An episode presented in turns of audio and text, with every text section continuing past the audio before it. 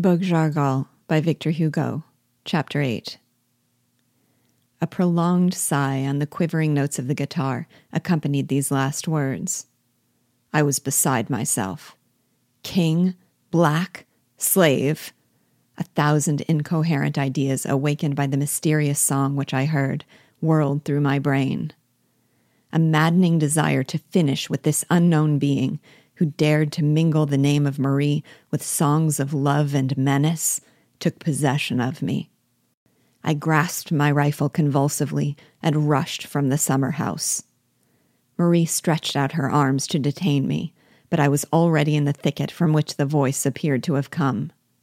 I searched the little wood thoroughly. I beat the bushes with the barrel of my rifle.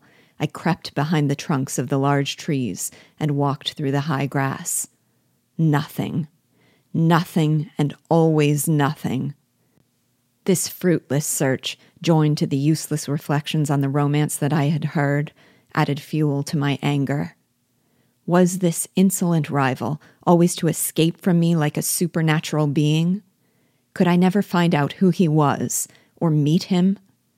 At this moment, the tinkling of bells roused me from my reverie. I turned. The dwarf Habibrah was at my side. Good day, master, said he, and he bowed with respect, but with a sidelong glance full of triumphant malice at the anxiety which was imprinted on my face. Speak, exclaimed I roughly. Have you seen anyone in these woods? No one except yourself, Signor mio, answered he, calmly. Did you not hear a voice? continued I.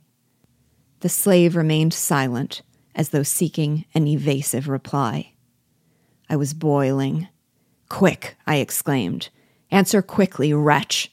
Did you hear a voice? He insolently fixed on me his eyes, round like those of a wild cat. What do you mean by a voice, master? There are voices everywhere. There is the voice of the birds, there is the voice of the stream, there is the voice of the wind in the trees. I interrupted by shaking him roughly. Miserable buffoon, cease using me for your toy, or I will make you listen to another voice which comes from the barrel of my rifle. Answer at once. Did you hear in these woods a man singing a Spanish song? Yes, senor, answered he calmly. Listen, and I will tell you all about it. I was walking on the outskirts of the wood listening to what the silver bells of my gorra were telling me. Suddenly, the wind came and joined to this concert some words of a language which you call Spanish. I came nearer to the voice, and I heard the end of a song that I had first heard when my age was counted by months and not by years, and my mother carried me slung at her back in a hammock of red and yellow wool. I love the language. It recalls to me the time when I was little without being a dwarf, a little child, and not a buffoon. Ah, well. Is that all you have to say? cried I, impatiently. Yes, hermoso master, but if you like, I can tell you what the man is who sang. I felt inclined to clasp him in my arms. Oh, speak, I exclaimed, speak.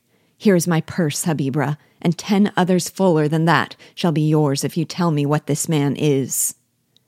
He took the purse, opened it, and smiled. Diez bolsas, fuller than this, but demonio, that will make a fine fanega of good gold coins. But do not be impatient, young master.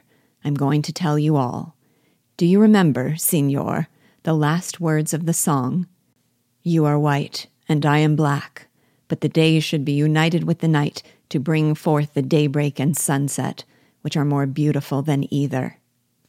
Well, if this song is true, the dwarf Habibrah, your humble slave, born of a negress and a white, Signorito de Amor, is more beautiful than you. I am the offspring of day and night. I am the daybreak or the sunset of which the Spanish song speaks, and you are nothing but the day. I am more beautiful than you, if you please, more beautiful than a white. The dwarf accompanied this odd rigmarole with bursts of laughter. I interrupted him again. Where, then, do you expect to arrive with these buffooneries? Tell me who was singing in the wood. Certainly, master, replied the buffoon with a malicious look. It is evident that the man who could sing of such buffooneries, as you call them, is no other than a fool like me. I have gained las diez bolsas.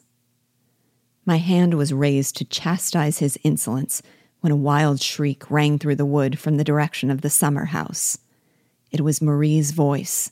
I darted, I ran, I flew, wondering what fresh misfortune could be in store for us, and I arrived, out of breath, at the door of the pavilion. A terrible spectacle presented itself to my eyes. An enormous alligator, whose body was half concealed by the reeds and water plants, had thrust his monstrous head through one of the leafy sides of the summer house. His hideous, widely opened mouth threatened a young Negro of colossal height who with one arm sustained Marie's fainting form, whilst with the other he had plunged the iron portion of a hoe between the sharp and pointed teeth of the monster. The reptile struggled fiercely against the bold and courageous hand that held him at bay. At this moment, as I appeared at the door, Marie uttered a cry of joy and extricated herself from the Negro's arm and threw herself into mine, crying, I am saved! At Marie's movement and exclamation, the Negro turned abruptly, crossed his arms on his breast, and casting a look of infinite sorrow upon my betrothed, remained immovable, without apparently seeing that the alligator was there, near him, having freed itself from the hoe, and was advancing to devour him. He was a courageous Negro, and rapidly placing Marie on the knees of her nurse, already seated on a bench and more dead than alive, I approached the monster and discharged my carbine into its yawning mouth. The animal opened and shut two or three times its bleeding jaws and languid eyes, but this was only a convulsive movement, and suddenly it roared, rolled over upon its back, with its scaly feet stiffening in the air. It was dead. The Negro, whose life I had so happily preserved, turned his head and saw the last convulsive struggles of the monster. Then he fixed his eyes on the ground, and raising them slowly towards Marie, who had again cast herself into my arms, and in the accent of the deepest despair, he said to me, Por qué le has matad? Why did you kill him? Then he took a long stride without waiting for a reply, and entered the thicket where he disappeared.